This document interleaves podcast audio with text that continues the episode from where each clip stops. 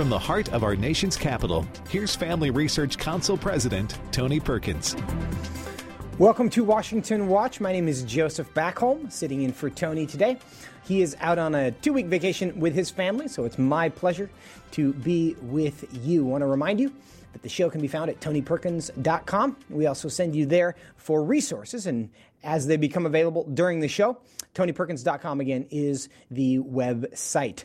Uh, Washington, D.C. has slowed down a little bit. Uh, they have left the building, it seems. The Senate passed its infrastructure bill, and they are gone. The House is also gone. So, in theory, Washington, D.C. is a little quieter. But that does not mean there's a shortage of things to talk about. Today on the program, the Louisiana Attorney General has a new initiative to push back against big tech censorship and find out just how widespread it is. We're going to talk to him a little bit later today. In addition, the American Principles Project has is also concerned about big tech censorship and they have something that you can do to push back. What is their new initiative? We'll talk about that as well. And finally, one side says that it's child abuse to prevent a child from living authentically as the gender of their choice. But the other side says that it's child abuse to permanently harm a child's body in an attempt to resolve their mental distress.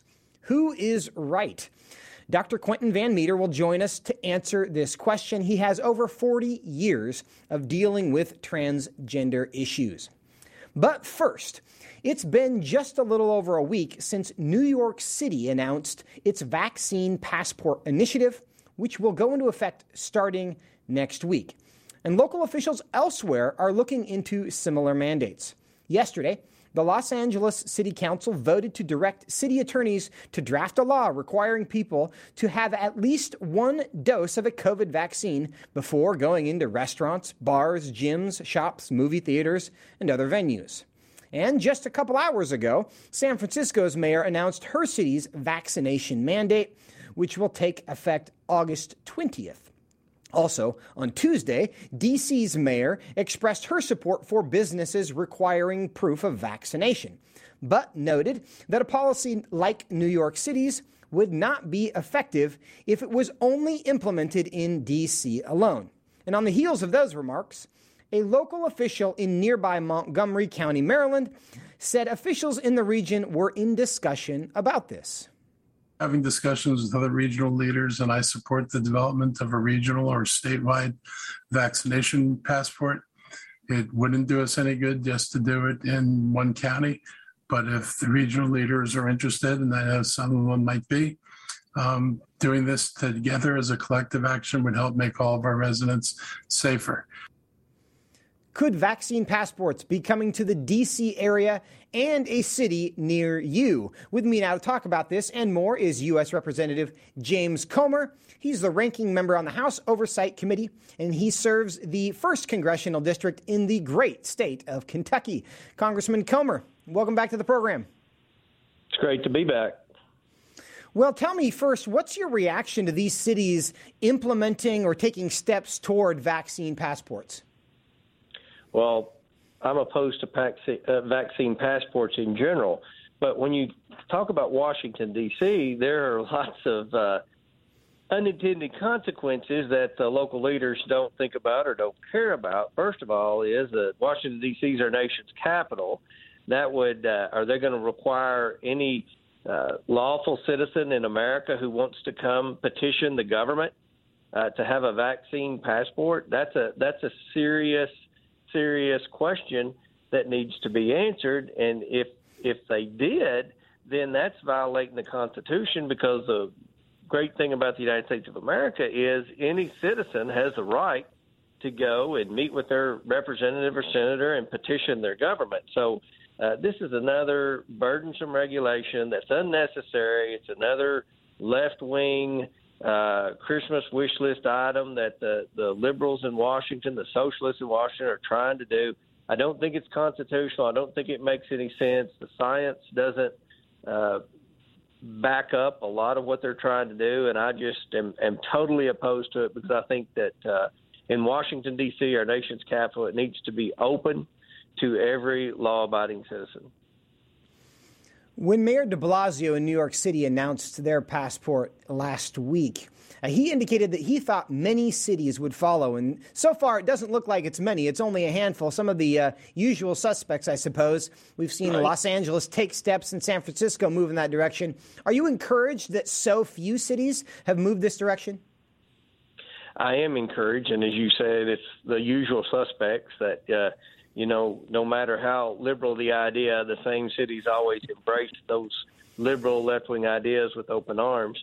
Uh, what we've got to look at in America, if, if you're truly concerned about the low number of people that have been vaccinated for COVID, when you have liberal leaders trying to mandate vaccinations and you have uh, liberal leaders trying to require uh, regional vaccine passports and and require wearing masks outdoors and you know ridiculous regulations that uh, that aren't backed up by science, then you're only going to create more skepticism among the the public who you know are truly uh, torn between whether or not to be vaccinated and especially whether or not to have their children vaccinated. So I think the the liberals, as they always do, are, are creating more harm than good uh, with our nation's health. Now, you mentioned the civil liberties concerns associated with vaccine passports.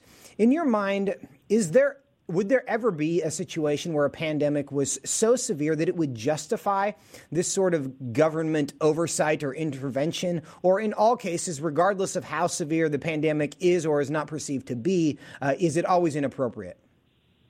You know, I've, I've thought about that a lot, and I remember when President Trump first did the travel ban. Uh, a lot of liberals had a problem with that. Now, you know, they're now that Trump's not in office, they they would would support things like that. If if the pandemic is so severe and the death rate is an excessive death rate, and it's not just affecting certain segments of the population, mainly uh, those people with pre-existing conditions, then I think that you know the government would have to consider drastic measures. But the the the death rate, uh, the the hospitalization rate, the the numbers are pretty clear as to uh, what uh, demographic that COVID nineteen is affecting. For example, uh, you've got in, in Kentucky right now, our liberal Democrat governor has mandated that every child wear a mask in school uh, even though Kentucky's a state that believes in local control, especially with respect to education. The the science and the the data on children that have been adversely affected by by COVID nineteen is a, a, a, decimal percentage of of of one tenth of a one one percent. So you, you've got a situation where these liberals continue to uh, overreact, and I, I think that if you look at COVID 19, it's very serious. I'm not uh, undermining the, the severity of COVID 19 one bit. But I think we've learned now, whereas we didn't know a lot about it in the beginning, I think we've learned the demographic of the, the population that needs to be most concerned. Obviously, when you're talking about a mass, certainly you should have masks in, in hospitals and in nursing homes and things like that. But uh, these vaccine passports, that's an overreach there's no data or science that suggests that this is necessary or even close to being necessary. I think that it's a an individual's decision. I think that uh, there's still some. I've been vaccinated. I, I'm very uh, transparent with that. But you know, there's a there's a lot of people that call me and ask, well, what should I do? My my, my wife's pregnant, or I have a young child, and and honestly, we don't have enough data. I don't. I haven't read enough data to be able to give someone uh, you know what I would consider credible advice on it. So this is a decision that people have to make in consultation with their doctors. But certainly having liberal uh, government leaders that want gun control, that want abortion on demand, that want uh, boys to be able to play girls sports in, in this transgender movement. Uh, you know, them making decisions that affect uh, affect law-abiding citizens is not something that's going to help the help the cause, in my opinion. I will say I agree with you that I have difficulty taking medical advice from people who have difficulty uh, distinguishing between men and women, and that's kind of the yeah, situation we find point. ourselves in right now. But I, I want to another layer of this is is the uh, requirements that the Biden administration has put on federal employees, as well as the military now. And on Tuesday's broadcast of uh, Fox News Channel's Your World, Pentagon Press Secretary John Kirby he said that soldiers who have religious religious exemption objections, excuse me, to them their vaccine mandate for mil- service members can go through a process and get religious exemptions. Here's what he said about that.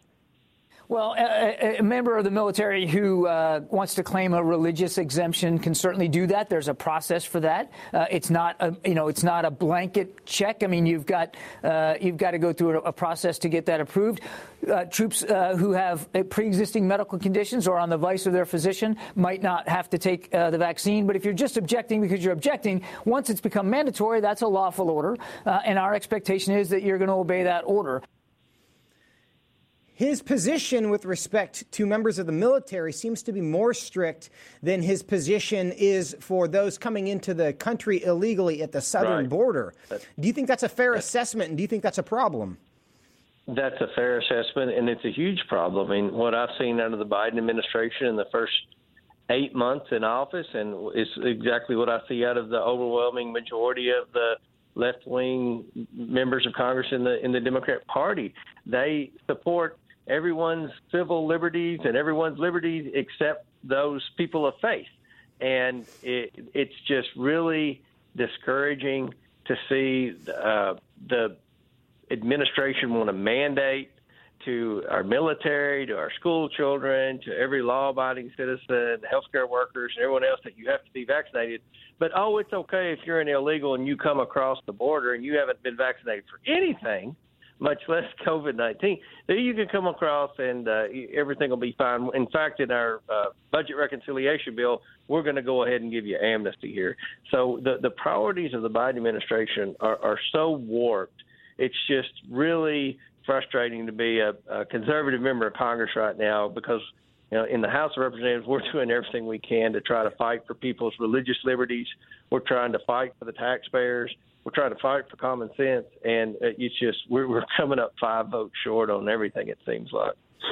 Well, I think most Americans would would agree that treating our service members more skeptically than people who are not citizens who have just broken into the country uh, is on its face a problem. But you have joined right. uh, Republican members of the House Oversight Committee demanding a field hearing in New, in New Mexico to talk about what's going on at the border. We have about just one minute left, but what are you trying to accomplish there?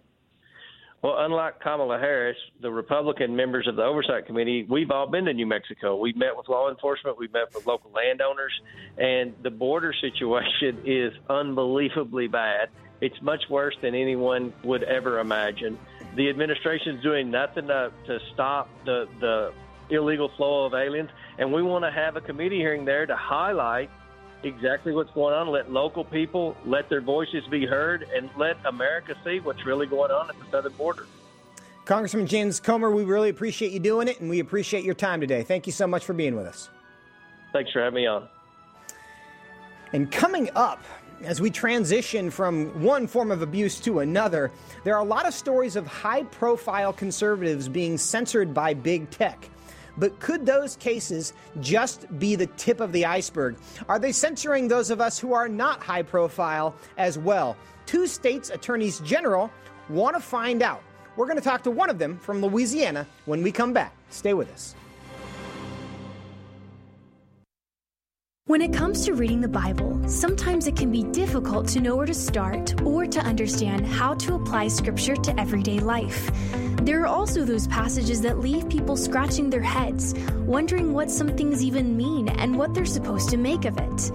We all know that Scripture is divinely inspired and given by God, and it's useful to us as God uses it to prepare and equip us to do good work for His kingdom, to grow us, and to bring us closer to Him. God's Word is powerful, but it shouldn't intimidate you. That's why Family Research Council offers the Stand on the Word Bible Reading Plan. It's a two year plan that helps you read the Bible daily so you can stay grounded in God's truth, navigate our culture from a biblical worldview, and grow closer to God. This plan will help you to practice the discipline of reading Scripture every day so you can be transformed by God's Word. Sign up to get the daily passages and questions today by visiting frc.org/bible. God is the author of life and has created man in his image. Therefore, we must respect the inherent dignity of every human life, from conception until natural death. That is why Family Research Council works to pass legislation that highlights this principle, including laws that protect the unborn. To keep you informed on this issue, FRC has created online maps that illustrate progress in each state on key pro life laws. That way, you can know if your state legislators are working to protect unborn babies. The pro life laws FRC tracks at the state level include those addressing late term abortions, fetal dignity, defunding abortion businesses, and providing medical care for babies born alive after an attempted abortion. See where your state stands on pro-life abortion. Check out our pro-life maps at frc.org slash pro-life maps. Most Americans believe they have a biblical worldview, but current research shows that only 6% actually have one. This means that most of our friends and neighbors, including those who attend church, don't think about the day's moral and cultural issues through a biblical lens. Increasingly, we see the disastrous effects of a culture that has rebelled against the truth of God's Word. That is why Family Research Council has launched the Center for Biblical Worldview. This center is an exciting new ministry created to help Christians develop and live by a biblical worldview, to understand why scriptures must be authoritative, and to equip believers to advance and defend the faith in the workplace, in schools, in their communities, and in the public square. The experts at FRC's Center for Biblical Worldview provide research and resources to help prepare believers to give a biblical answer to our culture's most pressing questions.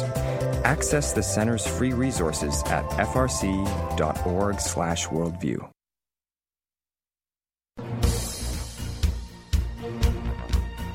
Welcome back to Washington Watch. Joseph Backholm sitting in for Tony today.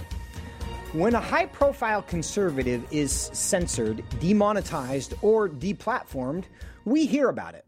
Just two weeks ago, YouTube removed a video FRC posted that featured an interview about the vaccination of school children without parental knowledge or consent. After the video's removal started receiving media coverage, YouTube backtracked and restored the video. But many conservatives aren't so fortunate. It's hard to really gauge how many are quietly being censored. Well, earlier this week, on Tuesday, the Attorneys General of Alabama and Louisiana launched an initiative to find out how far reaching this censorship on social media platforms is. And here with me now to talk about it is Louisiana Attorney General Jeff Landry. Attorney General Landry, welcome back to the program. Well, thank you for having me, Joe. We are glad to have you. Um, first, just big picture, what's the what's the threat that you perceive right now from social media censorship? Look, I think the biggest existential threat to our republic and to freedom is actually big tech right now. I mean, with the amount of information that they are gathering and then selling and monetizing on consumers and citizens out there, the way that they are um, uh, basically censoring content, some of which we find that that content actually is the truth, and they label it as uh, fiction, such as you know a year ago when there were rumors abound and and people were posting evidence that the uh, COVID uh, virus uh, initiated out of a Wuhan lab and was genetically engineered, uh, which now many reports, uh, including those in the what they quote as the mainstream truth-finding news, has has acknowledged. That's the whole problem. The fact is, the internet was supposed to be about connecting people, allowing ideas to go back and forth, allowing for for honest, open discussions. Uh, and yet, what we find is that big tech has really just created a one way conversation. What's your response to the argument that well, these are private companies and they have First Amendment rights, and these are uh, these are private uh, platforms, and therefore they have the right to do whatever they want as private businesses. What's your response to that argument? Well, look, I've always believed that they move their information uh, through the same types of networks uh, as the major telecoms who are heavily regulated, right? Um, again, you know, all IP addresses are a 10 digit address. Those 10 digits are 10 digits because that's the same 10 digits that a phone number subscribes to and that telecoms, telenetworks utilize. We regulate them. We don't allow them to just uh, basically um, infringe upon uh, citizens' rights to either access what they say. Uh, they, again, they're heavily regulated. So are uh, broadcasters such as radio networks, the one we're, we're discussing right now. Again, remember that big tech, without without that bandwidth, they don't have the ability uh, to apply their platform, and so they're not just a a mom and pop shop. Uh, I think that part of the problem is they've they've shielded themselves behind Section 230, which uh, limits their liability. So there there are layer upon layers of problems uh, that that arise, and they just can't wave this this private corporate flag. I, I, think you make a really good point. And, and, for those who are not intimately familiar with Section 230, essentially these companies are, are, immune from liability that they might otherwise be exposed to. And the government has given that, them that immunity. So they really are treated differently than other, other private companies who haven't been given a specific legal immunity. But we're, we're talking to Attorney General Landry from Louisiana. And now I want to hear a little bit about the initiative that you have trying to find out how big this problem is. What are you guys doing down there? Yeah, we have joined with my great friend and just outstanding Attorney General Steve Marshall from Alabama, uh, him and his staff, and together uh, at the Louisiana Department of Justice and our great staff came up with an idea that we'd like to know, right? We know that this is occurring, but what the volume, uh, how you know how frequent is the censorship occurring? What is the censorship actually, you know, who is it actually affecting? We have no way to measure that particular metric. And so we came up with an idea. We're going to try this initiative, see if we can garner and encourage people to, to basically um, report uh, the censoring to us so we can, again, try to measure that particular metric and determine what kind of legal action we may be able to take. Tell me about the status of your project. I, I know you've recently announced it. Is it actually live, or is this a, a situation where people could could report things to you now, or are we still waiting? Yeah, no, my understanding is we, we've gone live. We've put out some information. People can find it there on our website at agjefflandry.com. Uh, they can go to our Facebook. They can follow us on the same social media. We're trying to make sure that we uh, we police and uh, and and we can encourage people to report that information to us. Now, again, that website is agjefflandry. Uh, but you can also go to tonyperkins.com and we will link there to the to the resources that he's referring to and places where you can uh, file those uh, those complaints. And now, um. General Landry, do you have an expectation of what you're going to find here? Do you think that this is widespread even just among the, the general public? Or do you think it's something that more likely just happens to high profile voices on the right?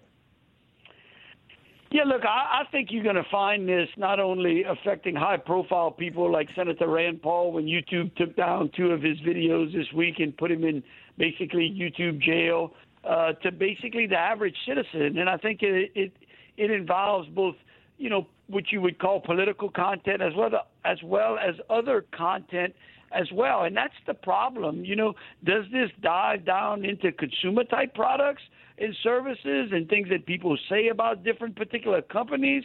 Uh, does it affect, you know, are they censoring people who talk real well, you know, highly about the the, the, the great benefits of fossil fuels um, in, the, in the oil and gas industry and our other energy industries? We don't know. That's what we're hoping to, to basically find out. It's kind of a beta test.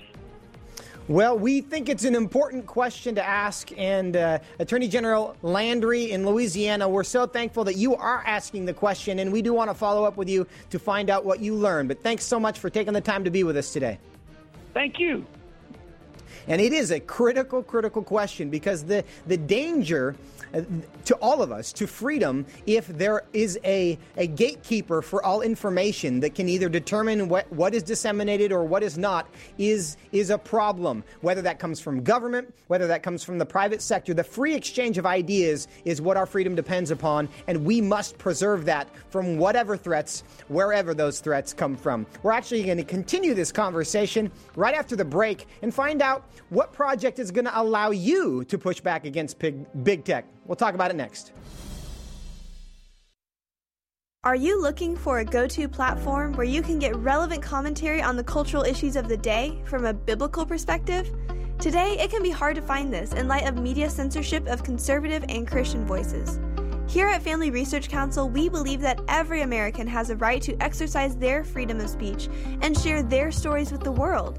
And we think it's important for you to have access to these stories. To get the facts and stories the left doesn't want you reading, head over to frc.org/blog to check out our newest blog posts.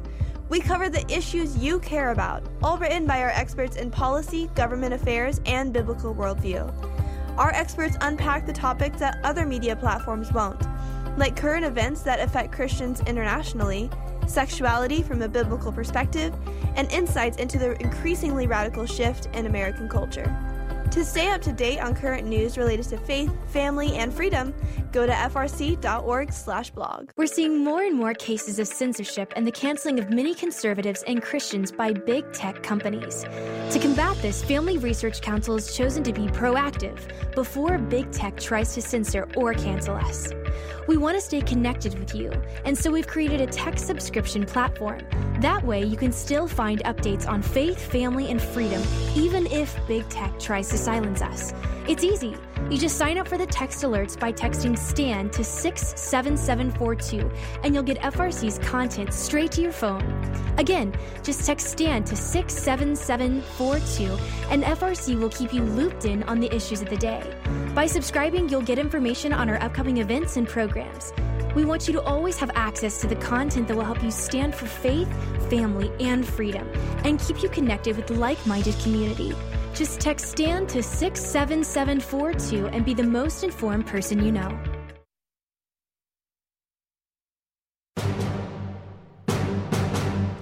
Welcome back to Washington Watch. My name is Joseph Backholm, sitting in for Tony today.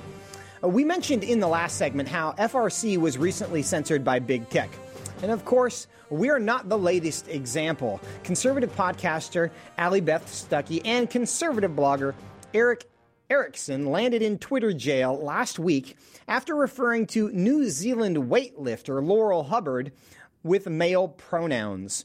Also, last week, YouTube removed a video from Senator Rand Paul's channel that featured an interview in which he talked about the science behind masks. Here's what Senator Paul had to say on the Rumble video platform about that event.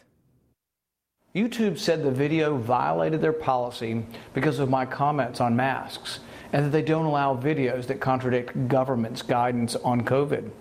YouTube may be a private entity, but they're acting like an arm of the government, censoring those who present an alternative view to the science deniers in Washington. People like Dr. Fauci, who have lied to the American people time and time again about masks. It's incredible to me that they would not allow a medical doctor who is in the U.S. Senate from having a conversation questioning the effectiveness, the effectiveness of masks. Yet here we are. Is there anything that we can do about it now? Joining me to talk about something this group has done is Jon Schweppe, Director of Policy and Government Affairs at the American Principles Project. John, welcome to the program. Hey, thanks for having me, Joseph. Hey, so glad to have you. Um, before we talk about the, the initiative, uh, we, we've highlighted some examples here. Is there any other things that have happened, examples of censorship that have really troubled you, that have caused you guys to take this step? Oh, absolutely. This has actually been going on for a couple years now. But our organization, American Principles Project, uh, we had a super PAC that was running ads in, in multiple swing states, and Facebook uh, repeatedly took down our ads, uh, fact checking them as false. One of the, most notable ads was an ad that talked about how Biden wanted to uh, to have men compete in women's sports.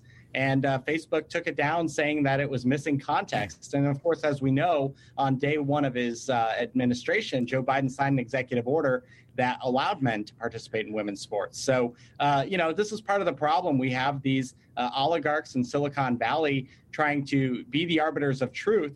And that's not how America works. We we are a country where we have these arguments in the public square. We debate them. Uh, if somebody's saying something you think is false, prove it. Go go make an argument. And that's that's not what's happening now, and it's very dangerous. Now, I think you're right about that. The debate is, is where we all learn. And once we get to a point where debate is no longer allowed because, quote unquote, the science is settled, um, we're in a very dangerous place. And I think the left has kind of determined that about almost every issue, that there's no longer anything to learn. And therefore, we're all done learning. And, and obviously, we shouldn't be done learning. Um, I, last segment, we talked to the Attorney General from Louisiana about what he's doing down there. But those of us who are not attorneys general or uh, otherwise elected officials, is there anything that we can do to push back? Well, I think the most important thing is to encourage our elected officials in Washington and our governors in the states and our state legislatures to act to rein in big tech, however they can. You know, an all of the above approach. Um, I could bore your listeners with the various ways. I won't do that, but they should know there are multiple avenues here. You know, we have in Congress, we actually have some antitrust bills coming up for a vote uh, later this year. And you know, this is these are bills that would absolutely rein in the power of these companies. So you know, one of the things we've struggled with uh, is a couple years ago, you know, Republicans weren't ready to to go after these companies because they really were committed to the idea that these are private companies; they can do whatever they want. But I think now that we've seen how how much they're interfering with elections, how much they're really censoring conservative thought, uh, religious thought, all sorts of different things, and how huge they are, and how how uh, much of an effect they have on on the public square, I think it's important that we actually do act and that Republicans are urged to act. Um, and so, seeing Senator Paul, you know, in that clip, I think that's really an encouraging sign. Yeah. Do you think these companies are ideologically driven, or can they be um, motivated by uh, the bottom line?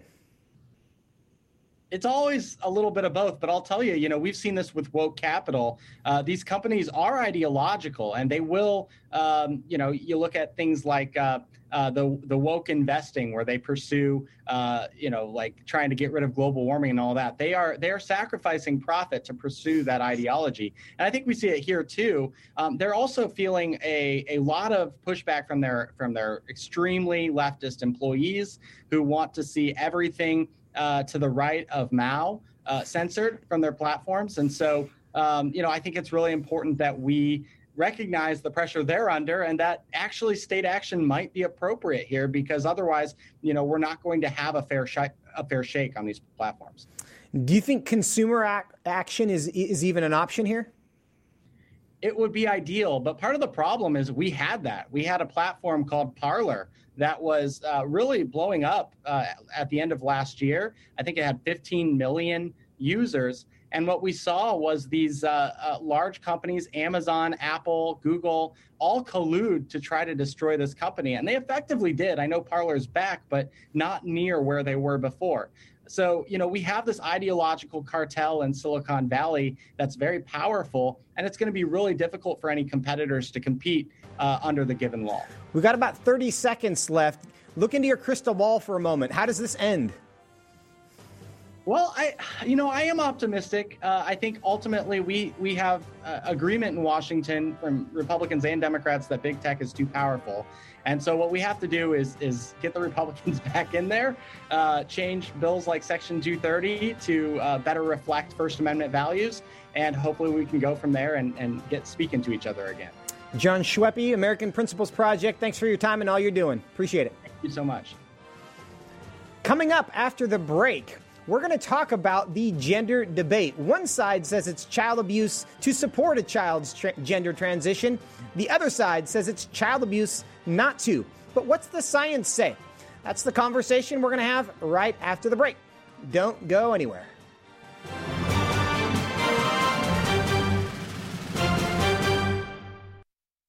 What is religious freedom and why should you care about it, both domestically and internationally? By definition, religious freedom is the freedom to hold religious beliefs of one's choice and to live according to those beliefs. At Family Research Council, we care about religious freedom because we believe it is an inherent human right that all governments have an obligation to protect.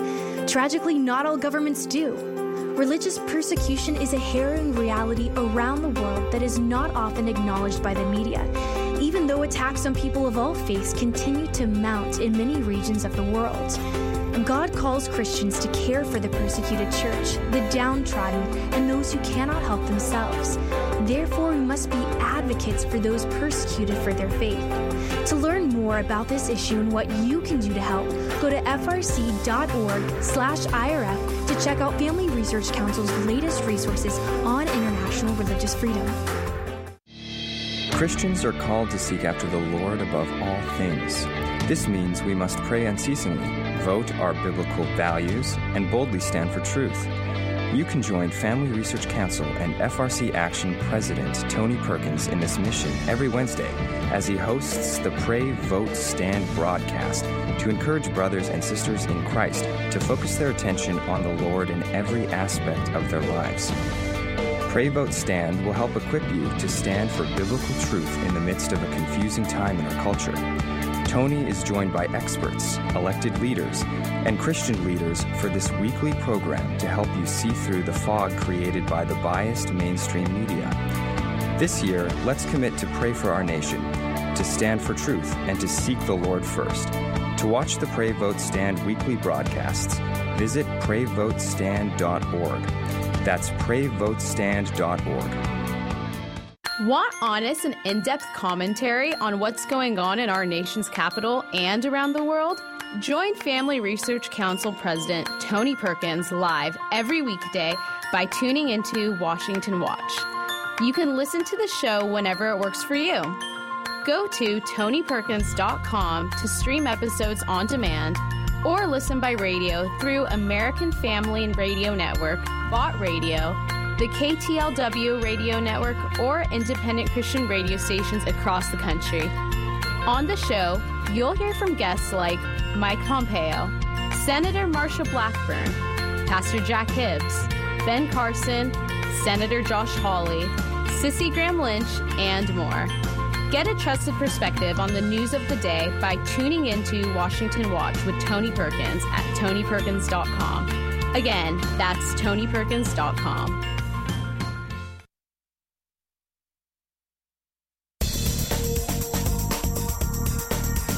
Welcome back to Washington Watch. So glad that you are with us.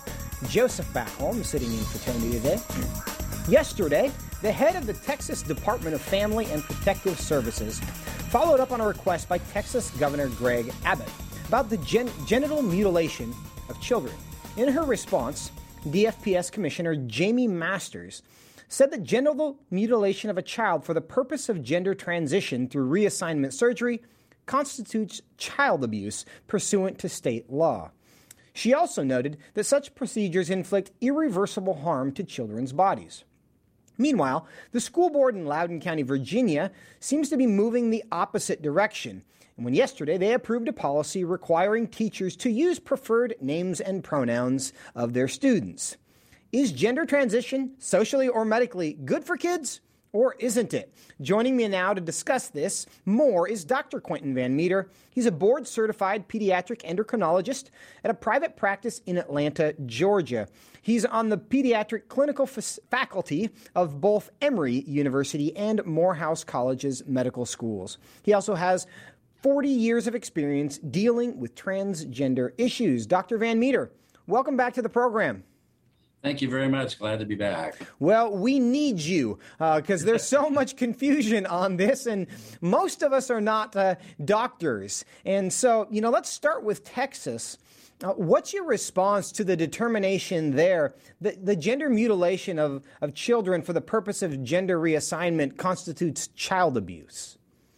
Well, anytime you mutilate perfectly healthy, normal parts of a human body, uh, in, a child in particular uh, who cannot consent to that being done. It has to be an assent of the child and consent of the parent, as, as since the child's a minor. you're basically taking a healthy organ system that was not diseased, that has a very specific purpose for uh, the procreation of uh, human beings in the future. A reproductive adult uh, is to be created through puberty uh, from a prepubertal child, and to remove these organs uh, is is literally a mutilation of the body. There is no justification for doing so in a child. If a, an adult wants to make that decision about their body, uh, it's still a mutilation of a very healthy, normal organ system, uh, kind of like cutting off a healthy leg because you decided that you were not supposed to have two legs and you wanted just one to appear like a um, you know a, one-legged man or a one-legged woman. Th- that sounds um, you know a little odd and certainly would bring up the question of mental health of that adult. But in a child uh, who whose brain is not you know not at all mature to make decisions like this, uh, for the child to request and to receive surgical removal of healthy breasts in the case of a girl, healthy penis and scrotum in the case of a boy, removal of the ovaries, uterus, and fallopian tubes in a girl is to essentially sterilize them. Uh, we are not a country that tolerates sterilization of minors. You mention the fact that the age here is relevant, and in so many ways, our laws recognize that children are not mature enough to make uh, really significant decisions. Why is it that uh, children can't get a tattoo before they're 18, but we seem to be accepting the premise that they can determine that they're actually a different gender at a much earlier age? Well, there, there's no justification for that at all. So, gender is a social construct. It's a psychological uh, sort of position of one, one who one feels they are uh, in in terms of a uh, an appearance and and certainly not in a function. However, so we're taking a condition which has no biologic basis at all, no no no marker that you could ever do in any kind of testing reliably that would say uh, I have a gender which is not matching my biologic sex. Uh, so sex is binary, it's male and female. It's that way throughout biology with very, very rare circumstances uh, in nature where that does not happen. But in human beings in particular, um, it is it is binary. And so we are taking the concept of gender and, and making it the, the determinant of one's uh, future role in life and not just uh, medically doing something, but actually making something irreparable and removing healthy organs. It's not something that's done in any any other field of medicine, uh, and it's it makes no sense that we should accept this in children. Now, gender dysphoria is the experience of your your mind feeling misaligned with your body. Um, and, and so the way you can bring those things into alignment is you can either change your mind or you can change your body. The momentum these days seems to be very much in the direction of change your body. But does the science support that? Why is that? Well, it, it's it's hard to to put this in perspective. We know that the vast majority, 95% of boys, 85% of girls who go through natural puberty, who are not whose puberty is not interrupted, uh, will realign their gender identity with their biologic sex by the time they reach young adulthood. Uh, the push in in Europe uh, was to see if this could be done at an earlier age, and the and the result of that in the European experience was disastrous to the point where in the countries of Sweden and England and Finland, uh, they have actually ceased uh, affirmation medically and surgically in minors uh, because they they realized that after their experience, which is longer than that in the United States, that this was not of any particular additional benefit for mental health. The whole sledgehammer on this side of the of the pond here in the United States is the the false idea that if you do not affirm a child socially, medically, and surgically, that they will commit suicide, that their suicide rates will skyrocket compared to the rest of the uh, the normal, normally gendered, uh, congruent uh, population of patients? And the answer to that is no, that's not true. It's absolutely not true. Uh, we have data to show in longitudinal studies in, in, from Sweden that that is absolutely not the case. And because of that, because of these studies, uh, the Europe is pulling the plug on medical and surgical affirmation of minors. We're kind of behind the eight ball over here. We have a gigantic set of clinics in this country, some 65 plus, in, in, in academic centers in the United States, which are designed specifically to be conveyor belts of children coming in, being medically and socially affirmed. Uh, the numbers in Europe are, are significantly smaller. Uh, and yet we are going the opposite direction. We're, we're not following the science, we're following the ideology and the trends uh, based on what is really not science at all. I mentioned at the uh, at, at, the top of the this segment uh, what's going on in Loudoun County, Virginia, and, and you mentioned an argument that that was referenced uh, yesterday by a teacher at a at a school board meeting there because there's some concerns about this transgender policy that uh, that, they have adopted, and, and some brave teachers have even come up to their uh, allegedly their bosses and said, "Hey, I have concerns about this. I want to play this clip and then give you a chance to see if you think she's on the right right track here. Let's go ahead and play that clip. Okay. The truth, according to every reliable study we have, is that most children who experience gender dysphoria will stop believing uh, that they are another gender over time. Many of those children are also experiencing another mental health condition or trauma. Again, that child deserves loving support and care. The policy requiring teachers to use gender pronouns based on identity rather than sex without any substantiating ex- evidence hurts teachers by forcing them to tell a child that they something that they believe is not true. And it hurts children uh, by having a condition that will otherwise go away over time, prolonged through external reinforcement and repetition. That violates my faith and my commitment to love the kids entrusted to my care. I want to deal with the first part of that. Uh, her understanding of what, uh, first with you, her understanding of the science there. Do you think she's on the right track? Is that firm ground?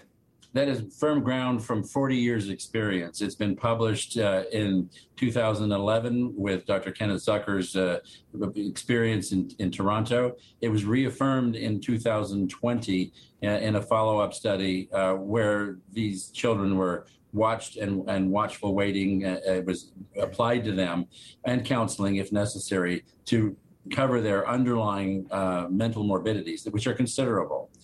And this is science. Uh, this is not a convenience sample. This is every patient in the Toronto experience. So, unlike surveys which are done uh, in in the transgender activist community, where they will uh, ask patients if they would like to be involved in a study, uh, that shows they're doing well. And my gosh and golly, these studies uh, inexorably show how beautiful it is and how wonderfully relieved and happy these children are. But they are not scientific studies. They would fail scientific, uh, uh, you know, qualities for publication in most journals. But there is a, a push to make this this stuff go forward. It's a strong push.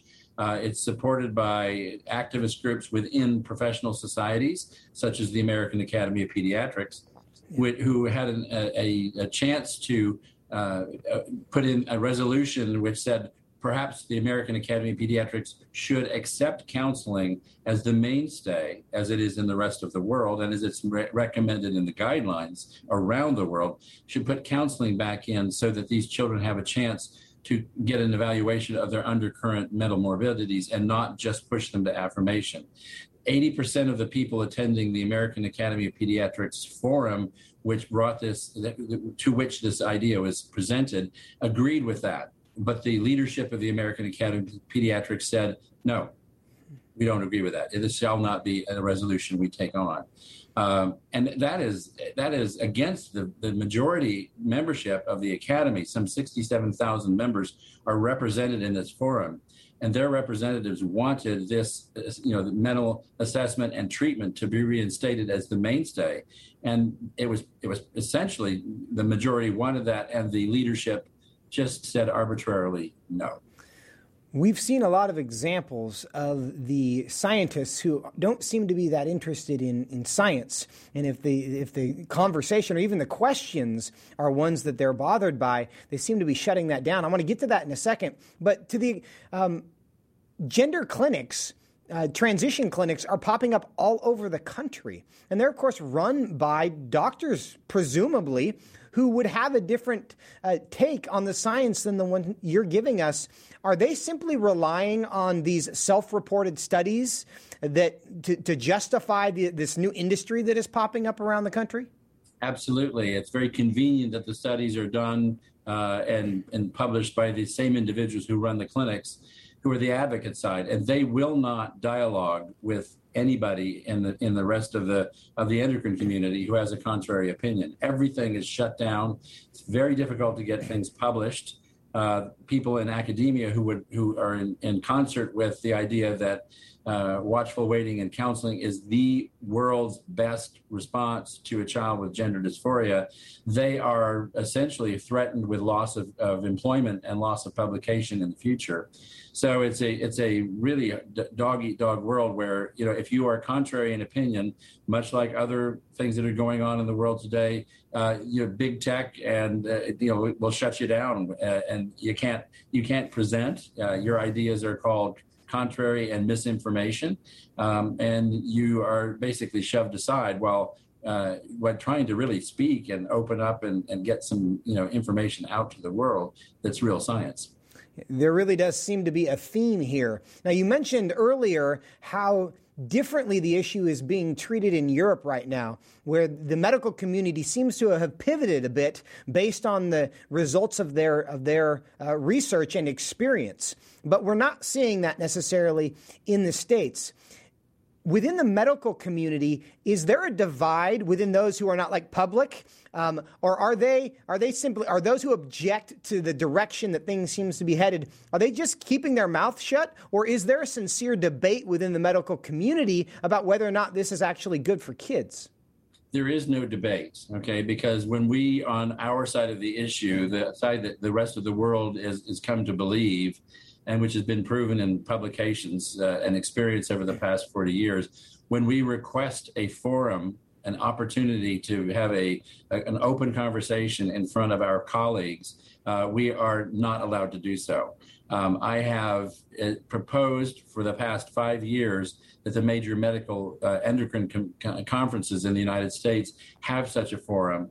I have, you know, written to the meeting planners uh, most recently, I wrote an, uh, an, email to the meeting planner for the Pediatric Endocrine Society upcoming meeting next spring that this would be a, a novel and extremely appropriate thing to do based on the fact that no such dialogue has ever happened yet. It's never been allowed to happen.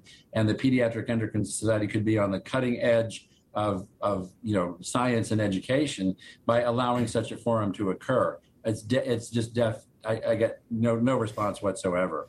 Um, I have been canceled in a, in a grand rounds in Pennsylvania at a, at a regional hospital at University of Pittsburgh Medical Center uh, because I am uh, labeled as a hater and a bigot because I, I chose to present the side of the issue that the rest of the world believes in at this point in time. That that affirmation is not it has many many harms to it that should be considered. And so it's it's very easy that we don't have the levers of power in our hands right now we're working uh, you know against a Goliath, and we don't want to give up. We're very dedicated to these children who definitely are passionately in need of care, and we want to give them the correct care. Dr. Quentin Van Meter, we really appreciate your time and your commitment to these children and your courage in speaking out because uh, there's lots of evidence of how difficult that is. So, really appreciate you being with us today. Thank you very much for having me. And just to remind you of the current other stories that we have covered this week, the American um, Academy of Pediatrics wouldn't even let exhibitors at their conference who were going to express a contrary view. And Dr. Van Meter, there, of course, is expressing a contrary view, one that is uh, supported by actual science that all of his colleagues in Europe are learning. Yet, uh, so much of the American medical establishment doesn't want to hear that story. That's the problem. So, the theme of the day's program is silencing information that is inconvenient. Uh, and all of this just requires us to be courageous, to not back down even though it's hard. That's how we preserve our freedom. That's how we protect our children. And we'll continue doing that and look forward to talking to you about it tomorrow on Washington Watch.